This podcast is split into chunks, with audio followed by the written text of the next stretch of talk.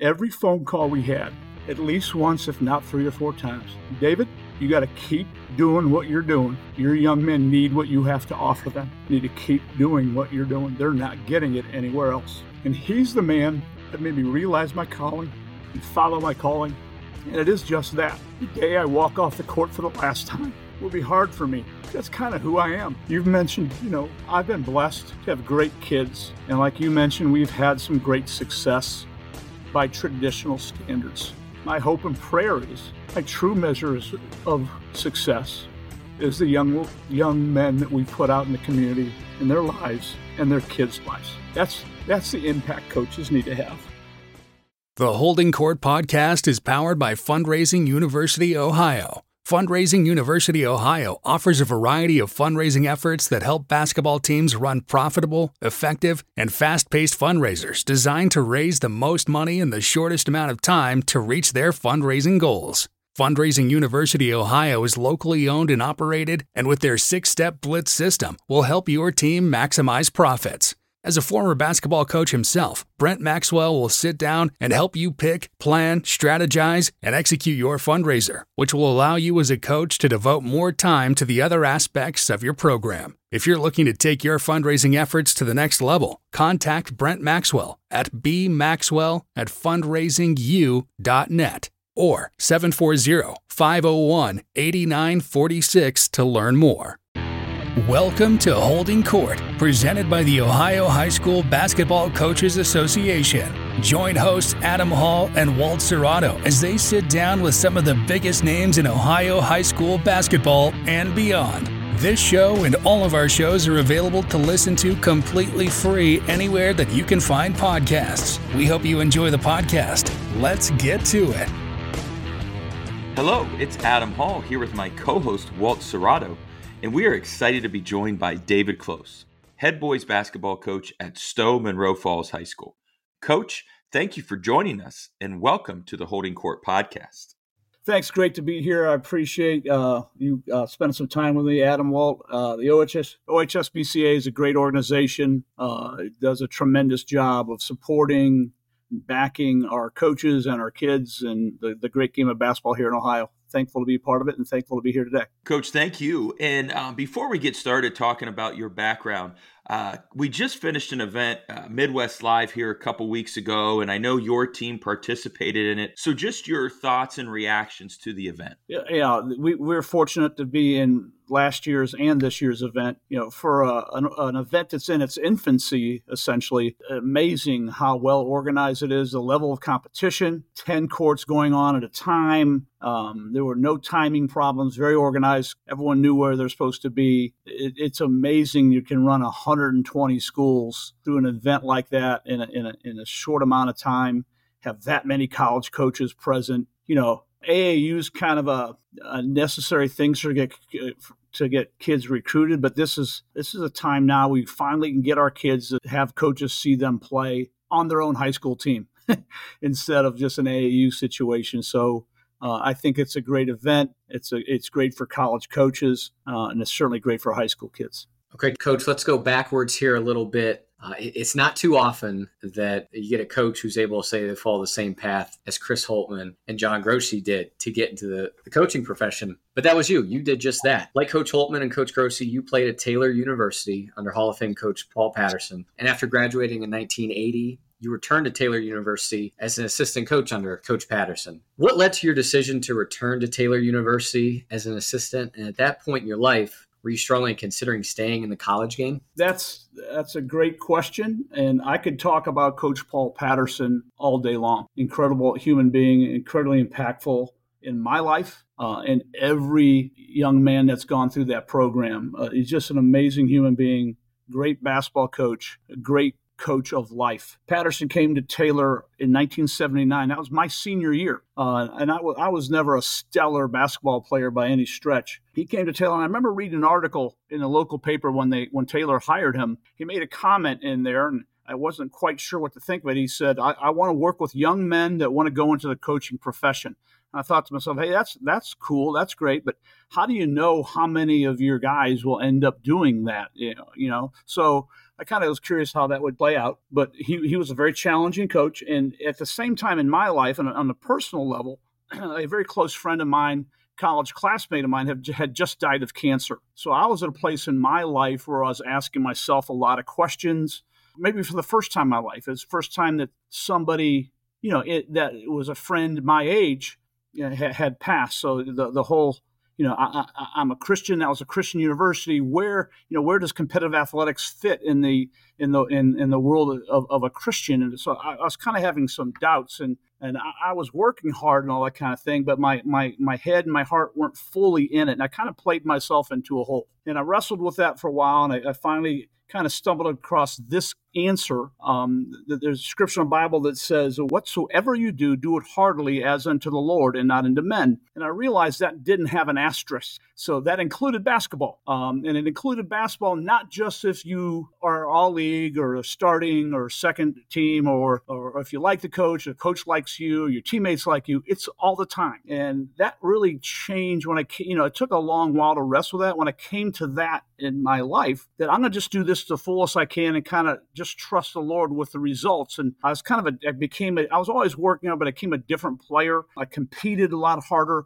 I pushed the kids ahead of me. I pushed the younger kids behind me. Very vocal on the bench, very vocal in locker rooms. And my goal was to make this team better any way I could. Even though the result did, wasn't, I didn't really get to play a lot. It didn't change anything, but it did change you know my perspective on things as the year wound down coach patterson came up to me goes hey dave have you ever thought about, you know, getting into the coaching profession? I go, Coach, man, I've been thinking about that my whole life. But right now, because my friend having just passed, I'm probably leaning to getting into ministry. And then he asked me two life's life-changing questions right right there in the basketball floor right before practice started. He goes, uh, goes, who do you think gave you those desires to coach? And, and of course, the hidden answer was God. And the, the second question was, what makes you think coaching isn't a ministry? And then a, a, short while after that, while the season was still going on, he offered me a, a coaching position for the next year. So that's kind of how it all started for me. So he was very impactful to me. When when Coach retired, we had a. Uh, you mentioned uh,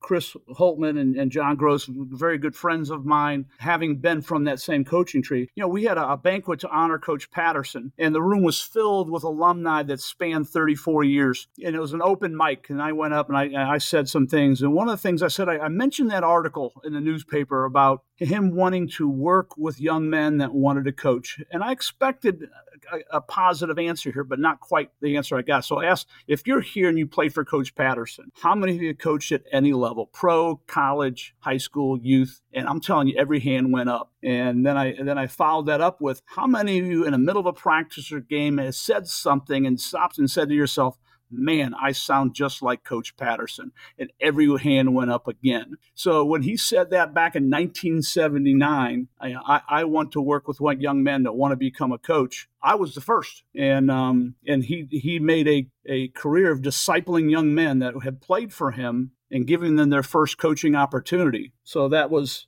that was very very neat uh, situation for me. Very thankful for that opportunity. Uh, but a neat thing in that environment, when you have a program like that, when you're in a room with 34 years of of, of people, you know, Coach Panos was very challenging. He pushed people really hard. It was very, you know, he took every day seriously, and and you were pushed to be your best every drill, all day, every day, conditioning, practice, games. So when you're surrounded with guys 34 years apart, you're still a family. It's just like you played with those same guys because you know what each guy went through and you know how hard it was. You know the success you achieved because of it. So it's kind of like a fraternity. You know, they're almost like your own teammates. I sat with different guys. I knew all their names, and uh, but I didn't know them until those moments. Um, but that's real blessed. And I, and I think uh, I'm blessed that I think we've had an opportunity to do that here at Stow as well. We have get-togethers. We'll sit around the table, whether it's a, a bunch of guys came down when the OHSBCA honored me with the Paul Warco Award. I was very honored to get that. But we had a bunch of alumni came, sit around a table after the, that presentation, and they were 20 years apart, and they were like brothers, and uh, that's gratifying to me. Now to go back to the you know the, the, college coaching I think I really planned on staying in college coaching when it first started. Um, I I, you know, I, really enjoyed working with Patterson, and then right after that, I got a job with Jim McDonald at Kent State University, and he was a, a great coach and a great human being as well. I was really blessed to have a chance to work with him. But he said something to me once. We were we used to jog at lunchtime. We'd go jog five miles, the whole staff, sometimes all of us, sometimes a couple of us. Just he and I on a jog one day, and he goes, "David, frustrates me when all these high school coaches that call me, they want to get into college coaching. He goes, To me, coaching is coaching. It doesn't matter what level. You take what you have and you develop it to its fullest. Don't get hung up on where you're at. So that was kind of life changing for me as well, because I kind of thought to myself that, you know what, I'm not just going to climb a ladder to be climbing it. You know, I, I'm going to pursue you know what that next job is but if i ever feel like this is where i'm supposed to be i'm not going to get i'm not going to climb the ladder for ladder's sake and uh, that was an impactful statement for for me as well so, Coach, before we move on, I want to address something you said. You talked about your faith, and I'm just curious how have you been able to incorporate your faith uh, into your basketball program at Stow and the young men uh, that you've had the opportunity to coach? Yeah, it's a little tricky as a, as a public educator. I, I, I, guess to me, again, th- this is a calling for me, and I, I, guess there, I guess there are two things I could share that I, will share um, with my teams on occasion, and I'll share them at banquets. And I'll present these as you know when I anytime I go to use like scripture as a coach. Uh, I'll encompass it this way. I'll say we all have uh, sources of wisdom that we lean on, whether it's a coach, uh, a, pr- a, former president, a leader, all kinds of sources of wisdom that we can quote. Every once in a while, a source of wisdom that I will quote is scripture. And, and there's two points that kind of define for me why I coach. And one of them is the parable of the talents, which in summation says, um, the Lord's giving given you some talents. Um, although in that time it was money, that's what it meant at the scriptural time. But He's given us real real talents, and it's our job and our responsibility to develop those to their fullest. Whether you're given a lot of ability or a little ability, the challenge is the same. Develop what you have to the fullest.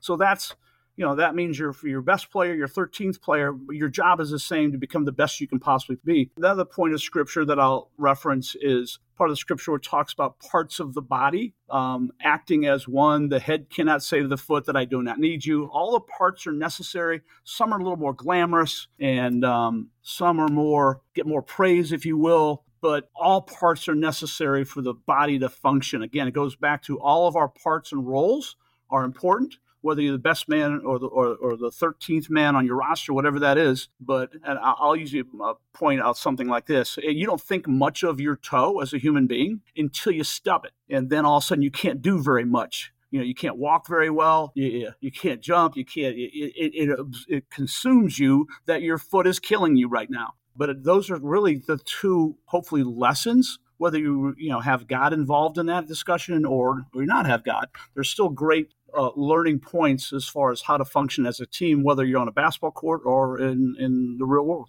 So, coach, going back through your resume here a little bit, you had that two year stint at Taylor. After that, you spent two years as an assistant coach at Kent State University, and then one year as the JV slash varsity assistant coach at Maple Heights High School before you were being named the head coach at Painesville Riverside in 1985.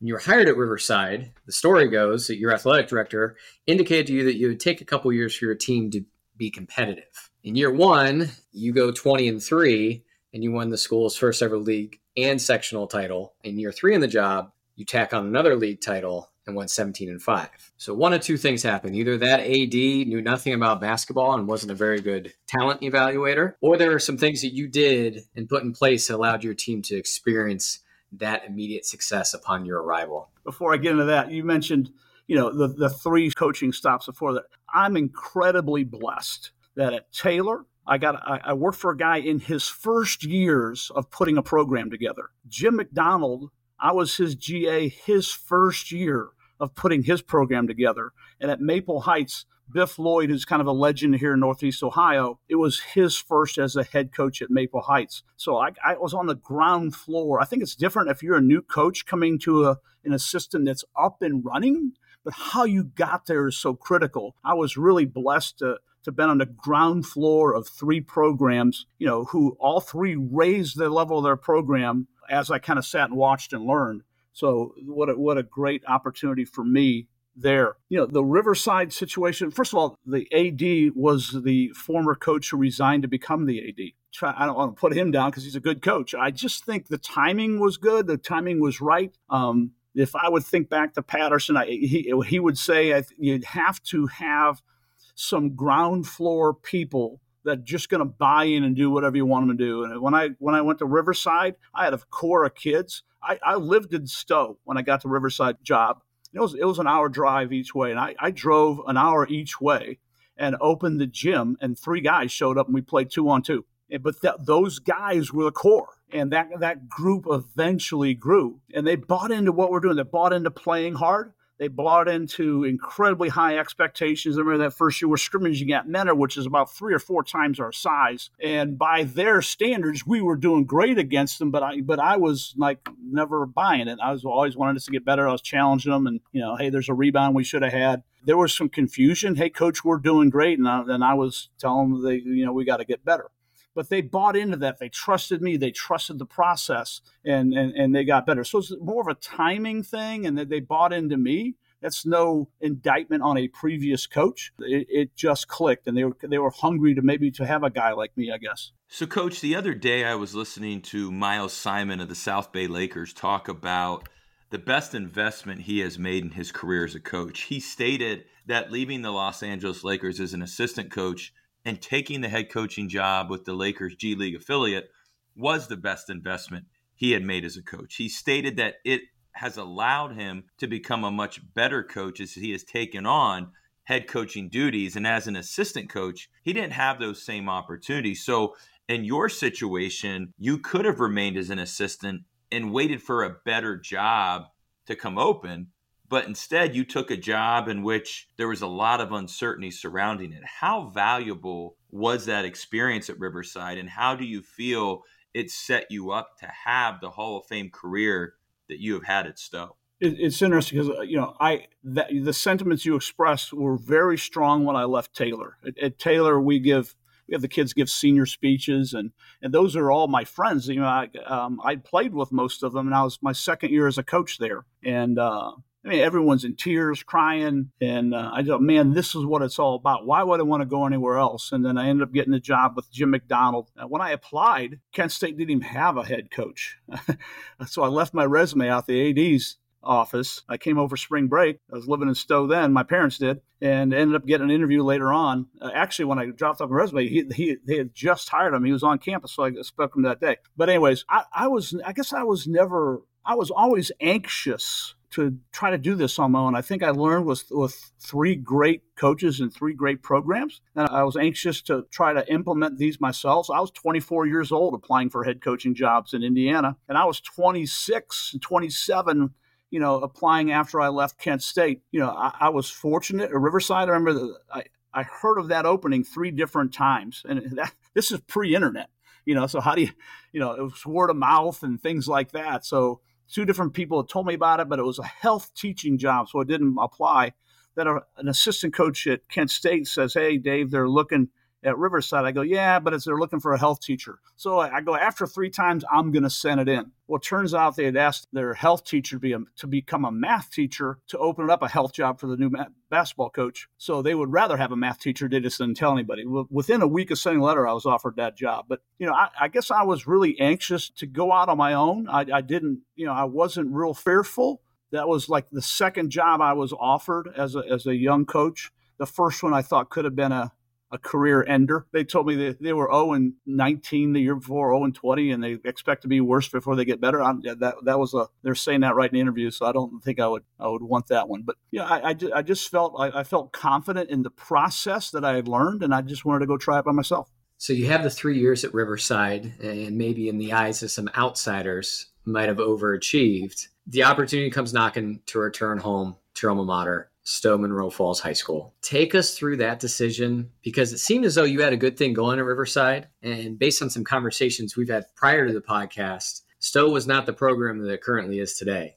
Uh, in fact, the program only had two sectional titles to its name, and the last time the program played in a district championship game was some 40 years earlier in 1948. Yeah, I loved Riverside. My wife and I, my wife was teaching up there. We were married the year I took the, the Riverside job. We moved up there. She got a, a job uh, teaching and coaching at Fairport Harbor, a nearby school. And be, be honest with you, we were looking to uh, start our family. We've been married three years and start our family. We're going to build a house. We're going to buy a house somewhere. We've been renting, and whether that's Riverside or somewhere else. So Stow job opened up, and a friend of mine called me before it actually opened, said it was going to open. And again, I'm a Stow alum. I'm the youngest of three boys in my family. Uh, so I, I watched both my brothers play basketball at Stow, and uh, so from third grade on, I hardly ever I don't think I ever missed a game. My brother was uh, Akron Beacon Journal five county player of the year. He played at the University of Florida, and uh, so he was my hero growing up. So in the back of my mind, I'd hoped someday to go back to Stow. So when that opened up, it was pretty hard for me not to pursue it. I was considered to be a long shot from insiders to get the job because again, I was just 30 years old, and there were some big names involved. Uh, but I was blessed to get that job. You mentioned that their program was was struggling struggling.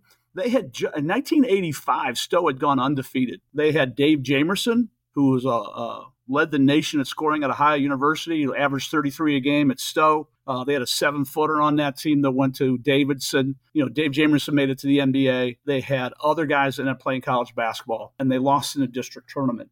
So that for the first time in my life, I've always put tremendous pressure on myself to to succeed and do well. Probably the first time in my life where those expectations were were met or equaled from the outside.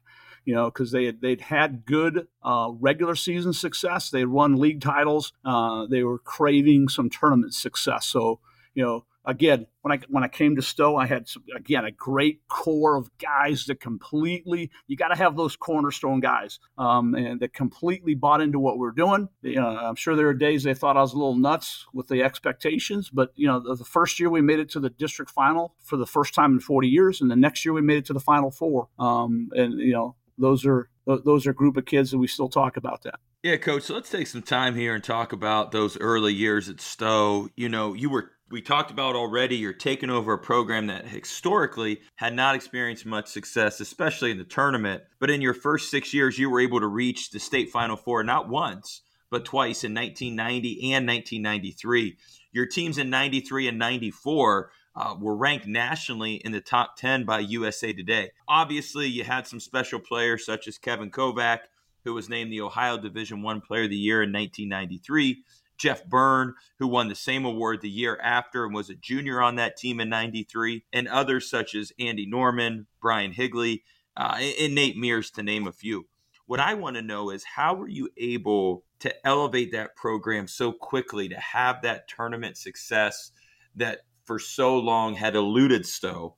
And did you follow the same blueprint you did at Riverside, or were there things you did differently when taking over at Stow? Yeah, I, I think we as coaches need to have a core set of values that are non negotiables. And those don't necessarily reflect his style of play, just commitments to how you're going to act as a team. So that blueprint doesn't change one school to the next too much. You're going to you're going to try the same things, the, the same basketball concepts. You know, developing toughness, uh, raising expectations, preparation, fundamentals. Uh, you know, all those things are can be cliche, but you really got to commit to, to do those best you can. You know, the the neat thing, I, I, you know, you mentioned the two teams ranked in the country. It's a little surreal every Tuesday morning being able to pick up a USA Today and read about your your high school basketball team and you know from Stow, Ohio. Who's ever heard of Stow, Ohio before? But those were great teams. But um, you know, the blueprint was kind of the same. The neat, things about you mentioned the two teams who went to Columbus. 1990, you know the, the core values were we're going to start we're going to start with and, and, to this day start with you know pretty tough man-to-man defense and fundamental team oriented high percentage offense and what that looked like in 1990 is a team that played the game in the 50s i mean we lost the district semi or the state semifinal 49 to 47 and had a shot rim out at the buzzer or we're playing for a state title. Playing the game in the 50s in 1993 we averaged 93 points a game. 94 we had a team score 135 in a game and 50 in one quarter but the tenants didn't didn't change. You still start with man to man defense. It looked differently. The 90 team played more of a what you would call now pack line, protect the paint, pressure the ball, be in help stance. In 93, we did full court run and jump on makes and misses from the opening tip. And um, it was a fun style of play, but you got to have 10. We rotated kids 10 in and 10 out. I mean, five in and five out, played 10 kids. Uh, the interesting thing is we graduated four guys from the 93 team that were starters, two all state guards. They were 19 and 1 and made it to the final four. In 1994, that they replaced those guys and they ran the table, went undefeated, and stubbed our toe in the regionals. But two great teams that, again, the tenets, the style of play looks different, but the but the core beliefs did not change. Yeah, so, coach, one of the things I, I've respected a lot about your program, you know, watching from a distance, is you're not afraid of some competition. Uh, over the years, your teams have played an elite level of competition, not only here just in Ohio, but at the national level as well. The list of individual players you've had to game plan against during your career at Stow is pretty impressive. Uh, if my math's right, I believe 16 NBA draft picks and a number of other players that have gone on, you know, to play at, at high major colleges, um, end up in the G League or playing overseas once their college days are over. Talk us through that thought process when it comes to building a schedule and getting your teams ready ultimately for playing in March. Well, that, that's part of raising the bar. So if you're raising your expectations with your kids, that's that's reflected on how you play. It's like on Riverside, we're going to scrim, we're going to scrimmage Mentor. You know, at Stow, every year we try to scrimmage the best people. Every year, right now, we scrimmage uh, Mentor, St. Ed's, Canton McKinley. You know, we travel to Columbus and try to scrimmage, scrimmage the best people down in Columbus. And we we, we want to fill our our non-league schedule. Like you mentioned, some of our elite teams. This past season, we had a, a really really special team. They went 24 and three, and, uh, they'd won a, a 16 games in a row at the end, and stubbed our toe in the regionals. But all the same tenants from those 90 teams were there with these guys. Uh, they, they loved each other. They played together well. Um, but going back to the schedule, yeah, we, we, we tried to. I, I remember when it came to Stow, the, the, league was like cut in half. There were three really good teams. Barberton was new in the league, and of course, they were elite in basketball all the time. Cuyahoga Falls in that era was really good. They had Robbie Eggers, who went to Indiana. Um, Landon Hackim was an all league guy at Miami, Ohio. Scott Meach was an all American at Wooster. They were really good every year. Kent was really good every year. In fact, the year we went to Columbus, we were third in the league. And the team that was fourth in the league was Barberton, and they were ranked number one in Ohio the next year. That's how good the league was. But we, we tried to amp up our schedule. We always played back in those days the best teams in Akron. I remember one year we added in in one year we added McKinley, Warren Western Reserve, which is now part of Warren Harding, and Euclid. You know, those first two teams were state top 10 teams every year, and Euclid was very good back in that day as well even to the point where my principal, who was a basketball guy himself, a former coach, questioned if we should be doing that. But I think you got to test yourself. Um, and going back to what you, you mentioned, the, the competition that the out of state competition, those teams in the 90s, those three teams that you mentioned, teams that later played for Stow reaped the benefits of that. You know, we've been on the national news, so we were getting invited. We got to play in the Beach Ball Classic. Um, we got to play in a t- Stop DWI tournament in Binghamton, New York. Uh, we got invited to play in the Coaxial Classic three times, which at, which is really cool thing. It was in Columbus in a couple years, then they moved it down to Athens one year. They paired an Ohio team with an out-of-state team every year. So we played four teams ranked first in the country and one team ranked second in the country by being involved in some of those things. So I, I think that's how you get better. You got to raise the bar. Now, were we going to beat like DeMatha? You know, probably not, but you want to find out what it takes to compete against them. And uh, those are great experience for our kids. I'm sure those guys still talk about those games. I know they do. So, coach, give us your top five players and teams you faced in your career. oh, that's that's interesting. Again, it's all in that stretch, um, and I'm going to answer answer those questions jointly because the best players were on those best teams, and it's hard. Again, we played four teams that were ranked first in the country and one that was ranked second. So that's my top five. But I'm not sure that team was, that was ranked second wasn't the best. But we'll, um, you know, of course, we scrimmaged we scrimmaged St. V all four years um, that LeBron was there. And they were a number one team their senior year in the country. So of course that that was a, a some great competition. I, I, I think I got to put LeBron on that list of some of the best people we've played against. Um, we went on to the Beach Ball Classic. We opened up with DeMatha, which is a perennial national power. Uh, Coach Morgan Wootten was still coaching at that time. They had Book and Wings that played in the McDonald's game, Keith Bogans and Joe Forte and both made it to the NBA. So they were pretty good. And they had a 6'11 guy inside that was pretty good too. Uh, we played Oak Hill Academy in the COACs. They were ranked uh, first in the country. They had a guy named Ron Mercer, I think played at Kentucky and Celtics, was in the NBA. Funny story there is that that was before the days of Hudl, and we played on we played them on a Saturday. We had a game on Friday night, and and I I think Moeller had played them, and they sent me a VHS tape and we watched it and we chartered a bus to go down to the coaxial classic in columbus. So we uh, we actually watched the game on the way down. And uh, as i'm watching they had two like 610 kids inside and and and mercer again i didn't know who ron mercer was. And again there's no internet uh, all that kind of stuff. He's like slashing to the basket slash so I, so we watched the game till so my my game my game prep talk is hey guys this guy only drives to the basket let's back off of him and, and make him beat us from the outside, which he gladly did. Wasn't a very good scouting report, but um, again, that was pre-Hudl days. But he was he made it to the NBA, so that was um, Ron Mercer with uh, Oak Hill Academy, St. John's Prospect Hall out of Maryland. They were number one. We played them in a coaxial game. Uh, they had Damien Wilkins, who was in the NBA. And I think the team that was ranked number two, we played at the Stop DWI Holiday Classic in Binghamton, New York. Christ the King, New York. They were ranked second, but they had three first round draft picks. A guy named Lamar Odom, I'm sure we've all heard of. Speedy Claxton and Erick Barkley were the guards, and they had a power forward um, that looked that played like Charles Barkley, so they were very good. So again, those are opportunities for our kids that give them memories of, of a lifetime. So, Coach, uh, yeah, not too bad of a competition there, spanning some decades of NBA players, some some impressive names you rattled off there. So let, us talk about coaching kids in, in, today's world, 2023. You know, as you as you look back over your coaching career, what ways do you feel kids have changed, and what adjustments have you had to make in your coaching style or your approach to get the most out of your players? Yeah, I think I have I've I have adjusted my coaching style, but I, I want to start off with I cringe when I hear that. I, when someone says coaches or kids are different these days, I want to ask, is that a compliment? When, when somebody says about kids, kids are different and they're talking about it in a coaching environment, kids are different these days. Are we complimenting today's kids? That's an insult.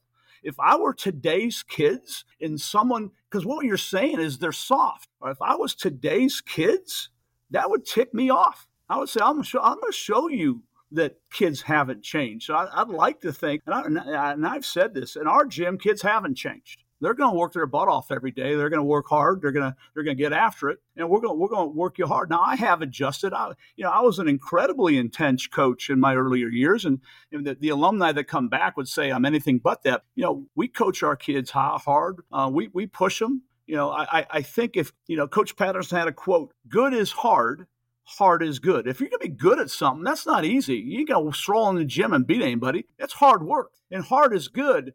In this day and age, people got to realize if you're doing something hard, that's good for you. So that's how you grow. That's how you get better as a human being is to, is to take difficult, challenging tasks. And maybe that's coach close in practice today because where are they getting that anywhere else? So, you know, I, I you know, I, I, I, I'm certainly a, a lot less intense than I was and I, I will say the key to the whole thing, being able to coach kids hard, they got to know you love them.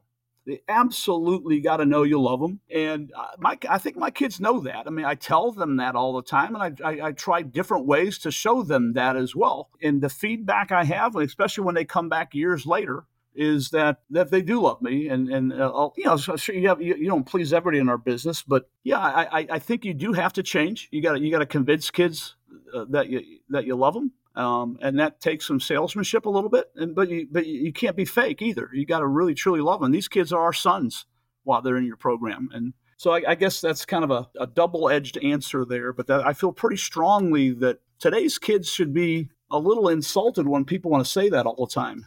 You know, kids are different, and there's certainly a lot more distractions in their life. But we we should want our kids to be able to handle difficult tasks and challenges, and, and strive to be the best they can be. That's that's what's comparing, preparing for the rest of their lives. So, coach, how have you handled the multi sport situation at Stow? I know you're a bigger school and might not share as many athletes as some of the smaller schools across the state, but I am sure you still have to deal with this situation from time to time. How do you work with your players that participate in multiple sports? And more importantly, how do you work with the coaches of those other sports to ensure that kids have the opportunity to take full advantage of their high school athletic careers? Yeah, that's that, that's a great question. Um, you know, I'm blessed at Stow. You know, we do have a, a decent number. It varies year to year of kids that do uh, multiple sports. What's a dinosaur these days are kids at a school like this that do three sports. So we actually have two in our program right now that do three sports. That's a challenge, but I, I'm blessed that I have coaches here and have had coaches over the years that are willing to understand that. Uh, I think the biggest challenge is like is months of June and July, you know, because we're all out of season. So we try we try to coordinate, you know, particularly like you know we'll have soccer and, and football guys who try to coordinate best we can to make it where kids can do both activities and not have conflicts. You know, the football coach and I will share schedules with each other and, and try to kids give kids opportunity, you know, to do all the things they want to do in high school. I'm, I'm a big fan of multiple sport athletes. I'm my, my first year at Stow. One of those kids that took us to Columbus, a six five kid. Um, six, Scott Fazek was his name, tough nose kid. He's being recruited by he's a, going into his junior year as a sophomore. He's being recruited by Division One football player teams for uh, as a defensive end and tight end combination guy. Just a beast. And he he kind of wanted me to talk him out of playing football and I, I, told him two things. I go i go number one the, the, rest of your life is a long time to be mad about not playing football. You've played with these guys you know all your lives. And the second thing is if you want to not play football you're not going to blame it on me. It's not going to be my fault. You got to look your football teammates in, in, in the eye and say hey this was my decision to focus on basketball because he truly wanted to play basketball. Now he did stop playing football, but it wasn't because of me, and he did go play college basketball. But like most people would tell you, he probably would have been a, a, a Division One football player. And even just a, just a couple years ago, I had a couple sophomores saying, "Ah, we're not going to play football next year," and I gave them the same speech. I go, "You guys need to sit at your 20 year reunion." With the guys you played football with for seven years and tell football stories and then you tell sit with your basketball guys and tell those. So again, the rest of your life's a long time to be mad at at a decision you made back when you were in high school. So I, I think you gotta you gotta work with kids. And another thing is, every once in a while, a kid's to choose a sport. Like you know, I had an administrator. Uh, you know, last year we were twenty four and three. The year before this year, we had all those kids basically were, were playing varsity minutes a year earlier, and they, we won eight out of our last nine. Had some huge upsets. Got to the district final and gave Green a great game until we ran out of gas. Um, but before that, we were eight and nine, and before we ran off those eight straight. And an administrator asked me, "Well, I understand you won eight in a row. What happened before that? And what happened before that was two years earlier, our best two players were sophomores. We had a first team all league player, who was a sophomore, and a second all league, second team all league player that was a sophomore. They were best two players. Both ended up coming to me at some point in the next two years saying, Coach, I'm going to focus on football. One was a, a lineman and one was a quarterback. And, you know, I did what any father would do. I supported him. I gave him a big hug, told him I loved him, and said, Good luck, go do it. Um, but you lose your best two players when they're sophomores, you know, it's going to be hard. But as a coach, that's okay. Those kids both play Division One football, and uh, I, am certainly not going to stand in their way. And I, uh, you know, I, I follow their careers. Those guys, they, they, you know, they did the graduate December of their senior year thing. They both came back with their graduation gowns on to say hello to me uh, in school one day. So it was like, you know, that, that that's okay if they choose another sport. You just got to be just like any father would be and just support them and love them. So, coach, let's spend a little bit of time talking about the offensive side of the basketball. I've had the opportunity to watch your teams play a couple of times during the regular season the past few years. And a couple of weekends ago, as we alluded to earlier, I was able to watch all four of your games at Midwest Live. In every game I've watched of yours, I can count on one hand the number of bad shots I felt your team has taken. Offensively, your teams are fundamental, they're disciplined, they always seem to take a high percentage shot each possession. How do you go about teaching your team the importance of shot selection and getting everyone to buy into the idea of taking a high percentage shot each possession? That's one of the most important things we do. Because if, if the other if you're playing somebody that's better than you and you're taking the same shots, you're gonna lose because they're better than you. They're, if you're taking the same shots, they're going to make more of the you know of those shots. So you're going to have to do some things to sway that advantage. So you want to maybe take more shots than them, which means turn it over less or potentially rebound better, get more steals, get more shots, but then you got to get better shots. So, you know, the idea of ball, taking care of the basketball and, and shot selection are incredibly important if you're trying to pull off that big upset and truly reach your, your potential. But that's a delicate thing because the last thing you want a shooter to do is to be thinking, man, is this good a good shot or not while they're shooting? You know, a, a good shooter needs to feel like I'm I have a free reign to shoot it and uh, when I'm open. Uh, so there's a process there. I, I think there's some salesmanship there. I think once you get that settled, it's part of your culture. Kids know that we're only taking good shots and they'll police themselves somewhat. You know, we're going to, if a kid takes a, a, maybe a selfish shot, which is different than a bad shot necessarily, we're going to address that. You know, not an embarrassing way, but you know, we we can get a better shot than that. You know, if a kid's if a kid's having a cold night, maybe he's a three point shooter, just can't make a three today. Find a different shots. Don't keep shooting threes. Get an easy one to get the lid off of it. Those are things you work with your kids and teach your kids and and then you know like this past year you know we were ranked in the top 12th in, in the state on two point field goal percentage and three point field goal percentage and i'm not saying because that's because we have some of the best shooters in ohio we had kids that refused to take a bad shot and they consistently passed up good shots for better shots so as a coach you reward the passer you get your players to award passers during the flow of a game or a practice, and you feed that. And these kids, this particularly this past year, they were just a joy to watch because we had four very good basketball players who didn't care who scored on a given night. You know, we got one guy get 20 points one game and two the next, and they wouldn't bat an eye. Um, so that's you know that's a complicated thing because you want to deal with you know shooting confidence but kids have to earn shot. I mean, a good shot for one kid is not the same as a good shot for another. You don't want everybody shooting threes if they can't shoot threes. Uh, I love the line when a kid say, "Hey, coach, but I was open." Yeah, that's because their coach knows what I know. You can't make that shot. Yeah, sometimes there's a reason you're open, right? exactly. So, coach, uh, we were talking with you a little bit prior to this podcast. You had shared a couple of unique game night events, some ideas that you've you've had through the years, such as a Valentine's night game, military appreciation night, coaches versus cancer games.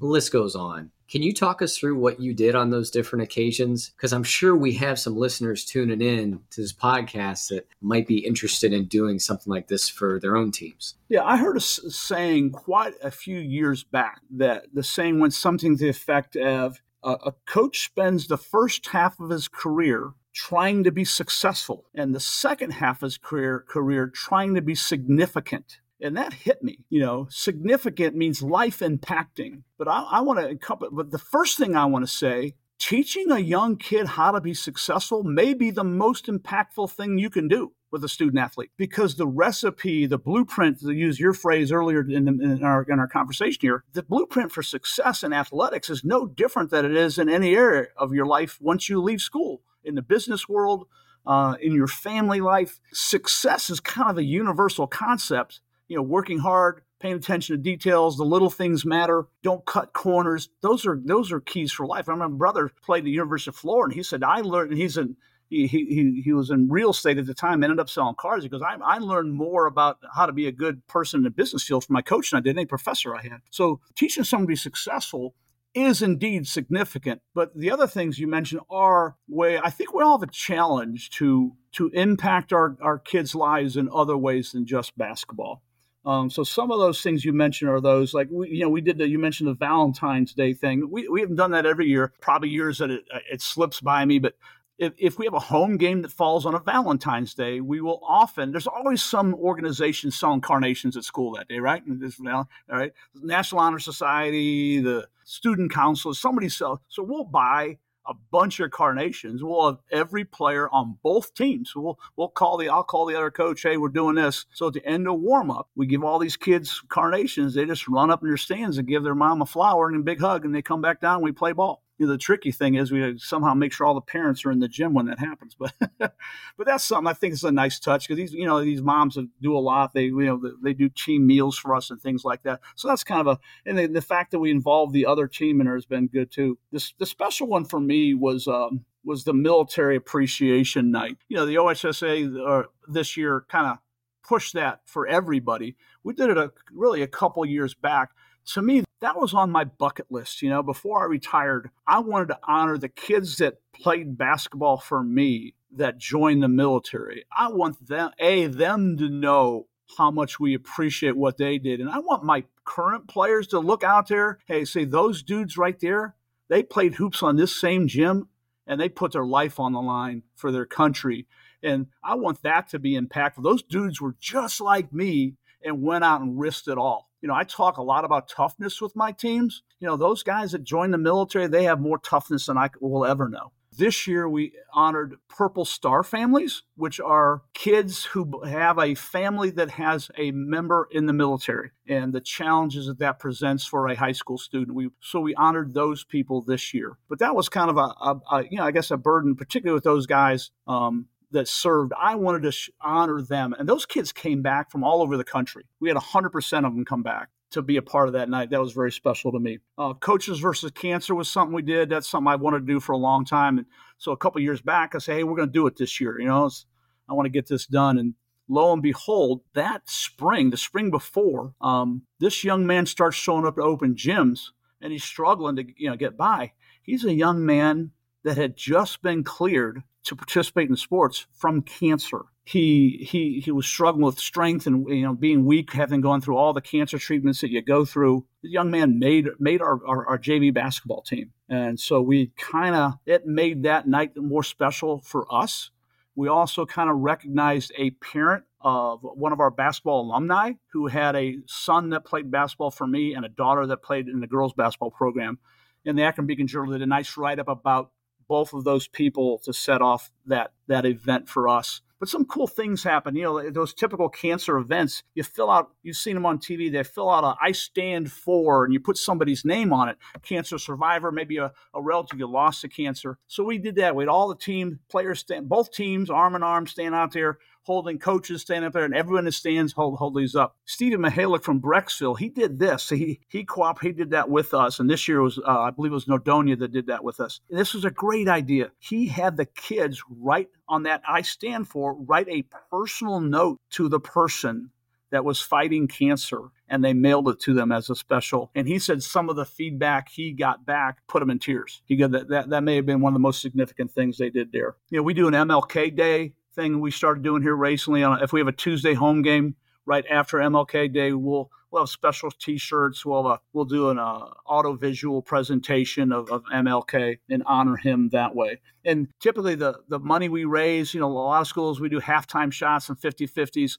Every one of these nights, the money goes back into those causes, whether it's Coaches versus Cancer we have a DEI scholarship on MLK Day. We'll, we'll contribute to that as well. The last thing we do is I, I'm a big believer in legacy, and that's hopefully that's kind of dripped through my conversation here. Legacy means you living up to the, the those that have come before you, living up to the standards of those that have come before you, and leaving a legacy for those that follow. And I try to incorporate that in many ways. We had an alumni night this year where we invited all the alumni back and we did a special Hall of Fame all the people, basketball players in the Hall of Fame thing. We gathered afterwards. Every year we do a Christmas alumni open gym because that's typically when people come back in time is the holidays and we'll actually cut our practice in half and and we just have an open gym with alumni my kids will play the alumni kids will play and we have food and drink afterwards so, you know pizza will pizza come in and drink and the kids will tell stories and there, there's a story I'll, I'll, I'll, put this with one of my favorite stories and uh, i hope i don't cry here but um we had a young man that, we honored at a Military Appreciation Night, and uh, I, I, I'd, use his, I'll use his name. Kevin Shays his name, and um, and he'd be the first to admit that there were times he was a challenge to coach. And I used to joke with him after he graduated, "Hey, you're the guy that started all this gray hair," and he would laugh. And he went off to college, and he he, he struggled in college it, and then finally, and then he got it together. And he he's on the Otterbein team that wins the national championship. He was one of the two best players on that team got it. He writes me this beautiful letter. I still have it after he graduated. Coach, you tried to give discipline to a man that sorely needed it. So that touched me. He joins the military and he's fresh off the battlefields of Iraq and he comes to this this alumni open gym and he asks to speak to the team. And he gets up there and our practice jerseys has one phrase on it since the first day I, I became a coach. It says, get it done. That's a phrase Coach Patterson used to say, let's get it done. No excuses whatever it takes, just get it done. And he, he tells a story about going to Iraq, and he says this he goes, I thought about Stow basketball every morning in Iraq. I'd get up, it didn't matter how dirty, grungy, tired, sore I was. I'd wake up and I'd say, We're going to get it done, or someone might die. And uh, I started bawling. And uh, there's a guy that butted heads with me years later, realizing that changed his life and maybe saved some lives on that battlefield. But you just should never know when a seed you plant in young men. Uh, now, this guy's probably the president of my fan club, and I'm the president of his fan club. But um, just a great story that, that how athletics can impact kids' lives even years later. Coach, that's fantastic. Before we move on, um, I want to talk a little bit about community service and the outreach work that your teams have done over the years to give back to the Stow community. And I, I want to talk about two of them. The first being your Adopt a Team program, and the second being your parent child basketball camps. Two ideas that I think are just fantastic, uh, that I think our listeners would want to hear about and maybe implement in their own program. Yeah, I'm, I'm going to uh, interject with a couple more there that are pretty impactful for me. We're involved with an organization in Akron, and I say that now. It's been a few years because COVID shut it down like a couple years earlier, and we had a big game on that day, so we didn't do it this year. Uh, but for years now, we went to a place called Open M Ministries. It's like a food bank, um, medical clinic for the needy. It started off. The first year we did it, we did like a what, what's what's the thing the OHSA does at the beginning of the year? You can raise money for somebody. Foundation game. We did as a foundation, and we raised money, and people donated cans of food. And I thought that's a good thing. All right. But how cold is it to put a can of food in a box? All right. So I thought my kids need to see need. So the next year we volunteered to work the shelter. And so we, we'd spend five hours there and people adopt families like community members and the families that are needy present uh, like wish lists for christmas gifts typically clothes and the food bank is all. So we load cars all day long with Christmas gifts and food for the Navy. And I, I make my kids, hey, you introduce yourself by name to everybody you meet today. So I want them to put a face on need and have need be impactful. And this is right down the street from us. There were years we actually adopted families and went out and I took my kids into store. We took the shopping list. We bought clothes for those kids, things like that. So I think that's a pretty impactful thing. Hopefully that they have a a sense of service. Another quick one I'll throw in there is years ago, and I had forgotten about it. We had helped build a playground here in Stow called Skip Playground, Stow Kids Playground. That's what it stands for. And we, we did, uh, devoted a day out there to help build this playground. And I still remember my job was I had a wood router and I was routing the edges of the so they wouldn't cut people's hands. And all my kids had different jobs. So, anyways, I'm posting on Facebook one day here, years recent. That, that was early 90s about this open end ministry work we do. And one of my alumni back on that day goes, Hey, do you, I love it how Coach has kids do these community projects. Do you remember when we helped build that playground? And I'd forgotten about it, to be honest with you. And another guy comes, Yeah, I do. And he goes, My kids call the playground daddy built. And the other guy goes, and they both were living out of state. One was Carolina, I think one was in Kentucky. So does mine. So I, I started crying all over again because we not only impacted those kids, their kids now are impacted because mom, my dad helped build that playground. So that was almost like the grandfather effect of, of community services getting passed down to their kids. Adopt a team that you mentioned. I, I, I love that program. That's kind of a, a joint program that my wife and I, my wife was an elementary physical educator at the time, and um, we wanted to connect kids. So there was a teacher that she worked with, uh, Mrs. Kane, of an elementary school class in, in, in her building. Her daughter um, actually was a statistician of mine years earlier and um, had babysat our kids. So we come up with the idea let's do this. We'll call it Adopt a Team. And what it is, is we just establish pen pals. Every kid in her class pairs up with one of my basketball players and they write letters back and forth to each other. And they answer questions, things like so. I print up a little stationery that has their my basketball player's picture on it and things like that to kind of make it personal. And um, when we have team dinners, they'll draw little placemats of basketball scenes and things like that. And my kids love, you think these, ah, they look down. My kids love those. They take them home, they hang them on the wall. So there's all kinds of things like that. Then they will come, the entire class will come to a game and sit behind our bench. In the we didn't do this part of it this year because it's a little harder now with how we're doing basketball games now. But anyways, we used to take down a halftime the JV game we would take my varsity team down and that class down and shoot around with them and have fun playing with them, meet their pen pals, do autographs, you know, pictures and things like that. But then I have my kids talk to them about the importance of academics, taking care of your body, health, and uh, and staying off of drugs, things like that. So it's an opportunity to reach them that way. This year we didn't have a chance to do that, but the, the, those kids they'll come. They'll have a huge banner about the Go Bulldogs. They'll have personal signs made up with their kids' name on it and holding up the air during the game and cheering them on. We'll take a big group picture after the game. Then after the season, so they've come to our place. After the season, we take a, a half a day or a little bit more and go to their school and visit them. Uh, this year, actually, one of our players' parents, Mrs. Timberlake, Nick Timberlake was our shooting guard. She is a, a, a third grade teacher, so we all went down to her class the last two years. But she has their kids teach my kids how to do the things they're doing in class.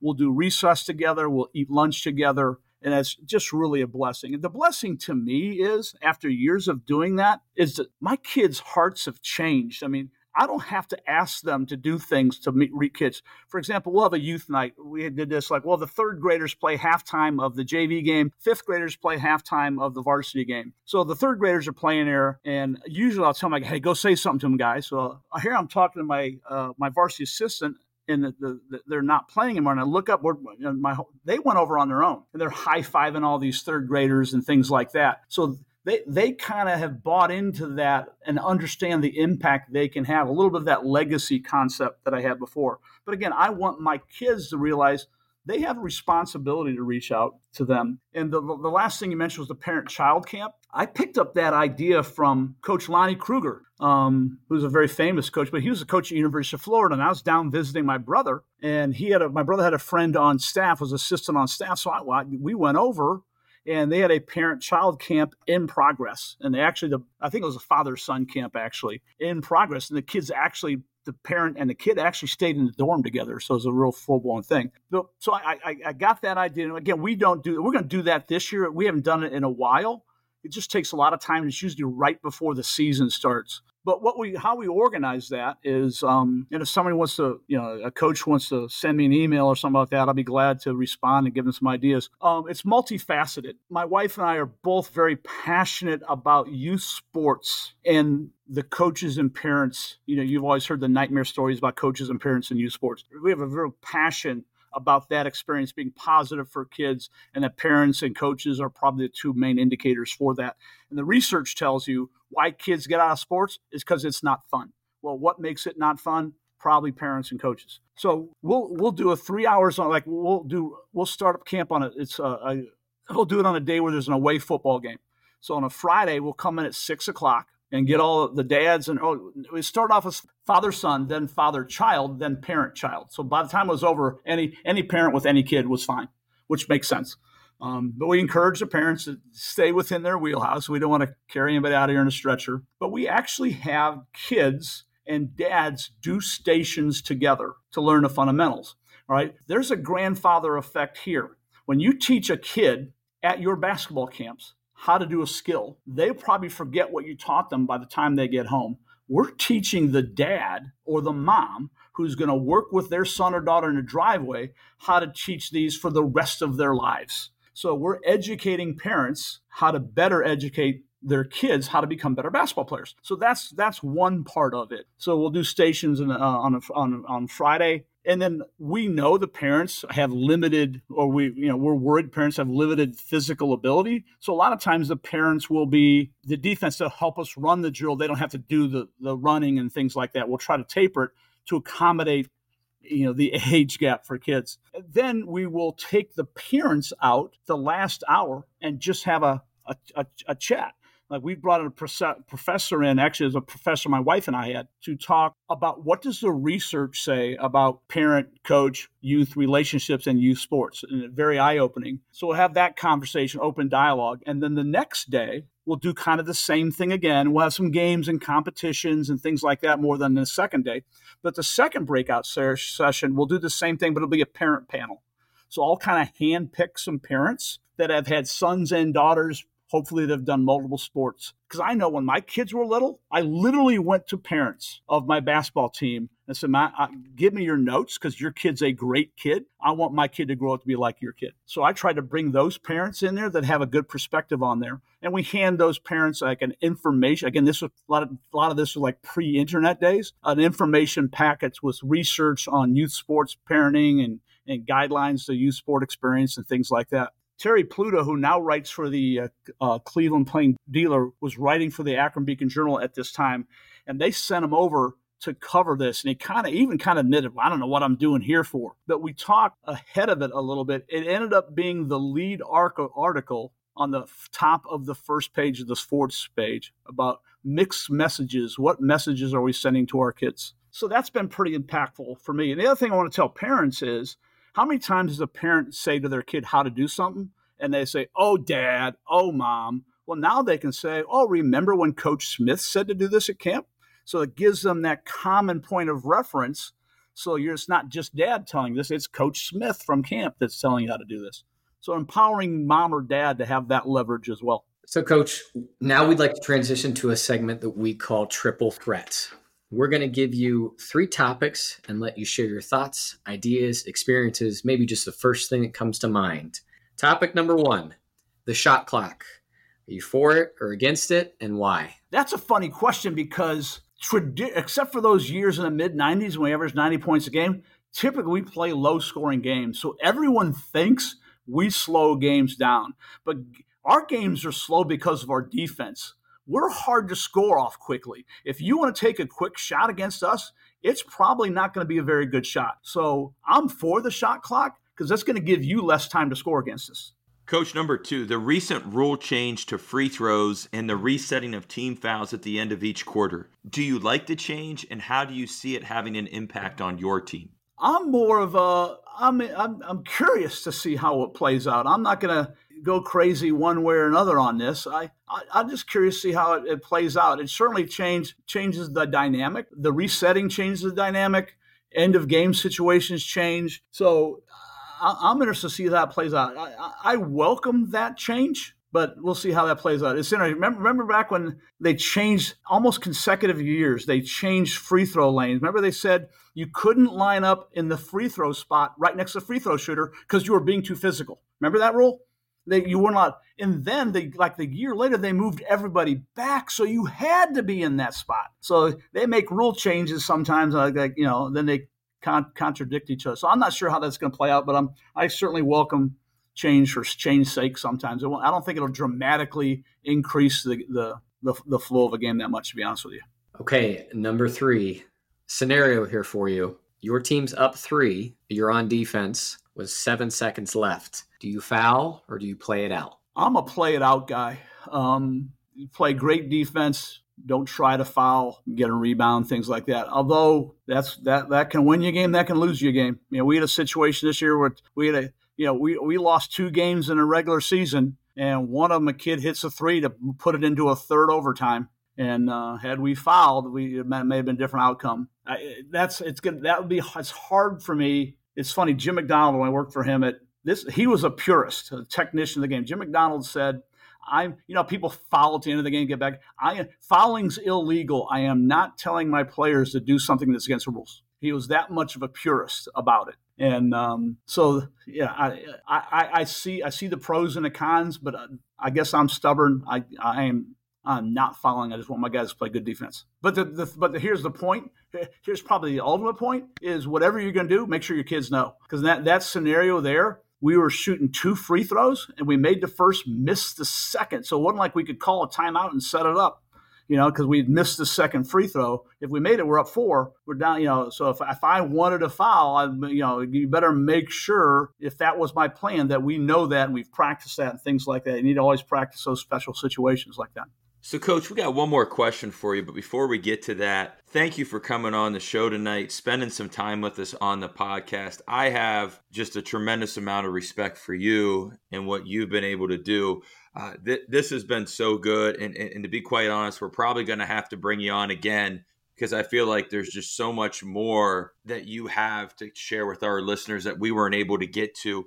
Um, but if you don't mind, I'm going to put your contact information in the show notes. So if people want to contact you, they can reach out to you. But really appreciate you coming on tonight. Thank you. It's, my, it's a, a blessing to be here. You know, this coaching profession it hasn't gotten any easier. Uh, we're a real fraternity. You know, I, I, I, just brought a guy on staff, Henry Cobb, who was a head coach at Cuyahoga Falls when they were way back when I first got here, and he first got to the same, and that we were real rivals. They were really good. That's when they had Eggers and Hackim and all those guys. When we went to, they were second place in the league. Um, the year we went to Columbus, we were third. We win um, the regional. We beat St. Joe's. Ironically, the, the St. Joe's that beat us at Riverside in years one and three. At my year two at Stow, we beat them to get to the Final Four. Henry calls me and says, Dave, I'll drive to Dayton to go scout your next opponent. Here's your arch rival. We truly are a profession that needs to care and take care of each other. You can be competitive as you want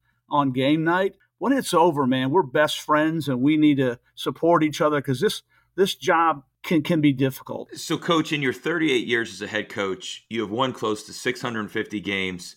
15 league titles, 28 sectional titles, seven district championships, and two regional championships. You and your teams have had the opportunity to play on the biggest stage in Ohio high school basketball twice. I think it's safe to say that you've forgotten way more than most of us will ever know about the game. A lot of people, when they reach the top of their profession, they don't remain at the top very long because they forgot what it took to get them there. That's not you, though. In my opinion, the quote be a learn it all, not a know it all, is you in a nutshell. You know, I, I've observed you at the clinic that we have each fall the past couple years. And after almost every speaker, you go up and you interact with that individual and you're asking questions about what they talked about or you're intrigued by a concept that they brought up and you're always trying to learn and better yourself as a coach. That mentality I feel is missing from a lot of coaches in our profession today and it's concerning. You know i was talking to a, a former nba uh, assistant coach a couple weeks back who was talking about just young coaches in general and and this twitter instagram culture that we're in right now where you know coaches don't want to go to clinics. They don't necessarily want to watch the videos anymore. They don't necessarily even want to watch a whole basketball game. They just want to see those plays on Twitter or those plays on Instagram and implement them without seeing them in the whole context of a game. And I guess you're a seasoned coach, a, a veteran coach. What advice would you give to young coaches? as they're looking to grow in this profession? Wow, a lot, a, a lot there. My mind's going a hundred different directions with that right now. You know, f- for me, you you've mentioned um, I'll start with Coach Patterson. Coach Patterson passed a, a, couple years ago now, and we remained close over the years after I graduated. His last years, we probably talked once a month still. Um, my daughter went to Taylor, so I got to reconnect with him. And I'm telling you, every, I'm going to start crying here, every phone call we had, at least once, if not three or four times, David, you got to keep doing what you're doing. Your young men need what you have to offer them. You need to keep doing what you're doing. They're not getting it anywhere else. And he's the man that made me realize my calling and follow my calling.